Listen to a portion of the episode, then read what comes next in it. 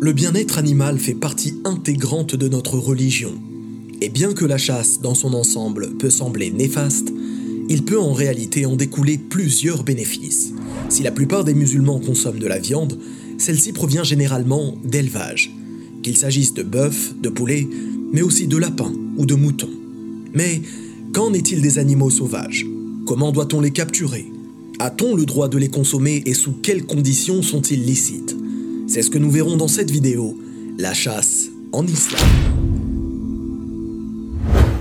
À notre époque, il faut distinguer principalement trois types de chasse. Premièrement, la chasse pour se nourrir du gibier obtenu. Deuxièmement, la chasse pour préserver la communauté du mal que peuvent provoquer des animaux nuisibles. Troisièmement, la chasse loisir qui n'a pour seul but que de se divertir.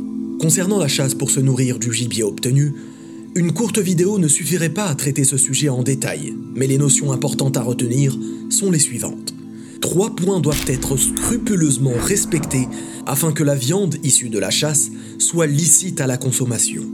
Premièrement, que le chasseur remplisse les conditions de validité, dont voici les principales. Il doit être doué de raison, soumis à Allah, prononcer le nom d'Allah lors du tir ou du lâcher de l'animal de chasse, et viser un animal qui est licite de chasser. Et bien sûr, le chasseur ne doit pas être en état d'ihram.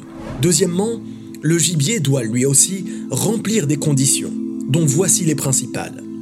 Si la chasse en elle-même est faite pour la consommation de cet animal, il doit être un animal dont la viande est jugée licite. Le gibier doit être un animal sauvage qui résiste à l'homme. L'animal ne doit pas se trouver dans le territoire sacré, à Mecca. Troisièmement, les conditions des moyens pour chasser, c'est-à-dire soit par un animal dressé pour ceci, soit par une arme. Seul l'animal correctement dressé peut être utilisé lors de la chasse, conformément à la parole d'Allah subhanahu wa ta'ala dans la sourate Al-Ma'ida au verset 4. Vous sont permises les bonnes nourritures, ainsi que ce que capturent les carnassiers que vous avez dressés, en leur apprenant ce qu'Allah vous a appris. S'il s'agit d'une arme, qu'elle soit en bois, en fer ou en pierre, son projectile doit être pointu. La blessure doit causer la mort du gibier, etc. parmi les conditions à respecter. Passons à la chasse pour préserver la communauté du mal que peuvent provoquer des animaux.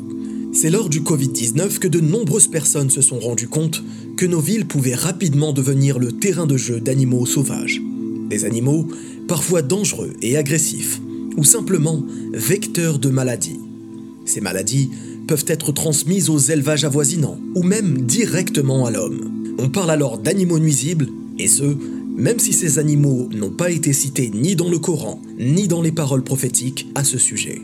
Pour cela, il est donc autorisé de tuer ce genre de bêtes, même si elles ne te sont pas nuisibles immédiatement, car elles risqueraient d'être nuisibles à une autre occasion. Troisièmement, pour finir, la chasse loisir qui n'a pour seul but que de se divertir. La chasse loisir est tout simplement interdite en islam.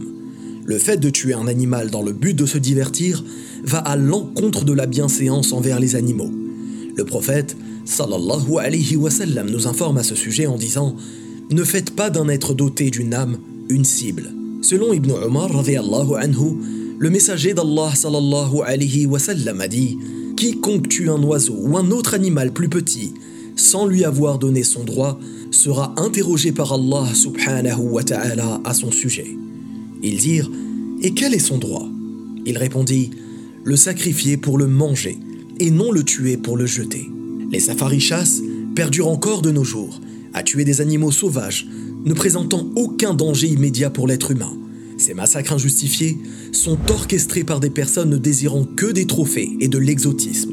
Préservons-nous de cela et respectons les dépôts qu'Allah subhanahu wa ta'ala a mis à notre disposition. Cette vidéo se termine et il est évident que le sujet de la chasse demande des études approfondies pour celui qui souhaite le maîtriser. Plusieurs situations ou particularités nécessitent même l'avis d'un savant renseigné. A'lam, barakallahu fikum, والسلام عليكم ورحمة الله.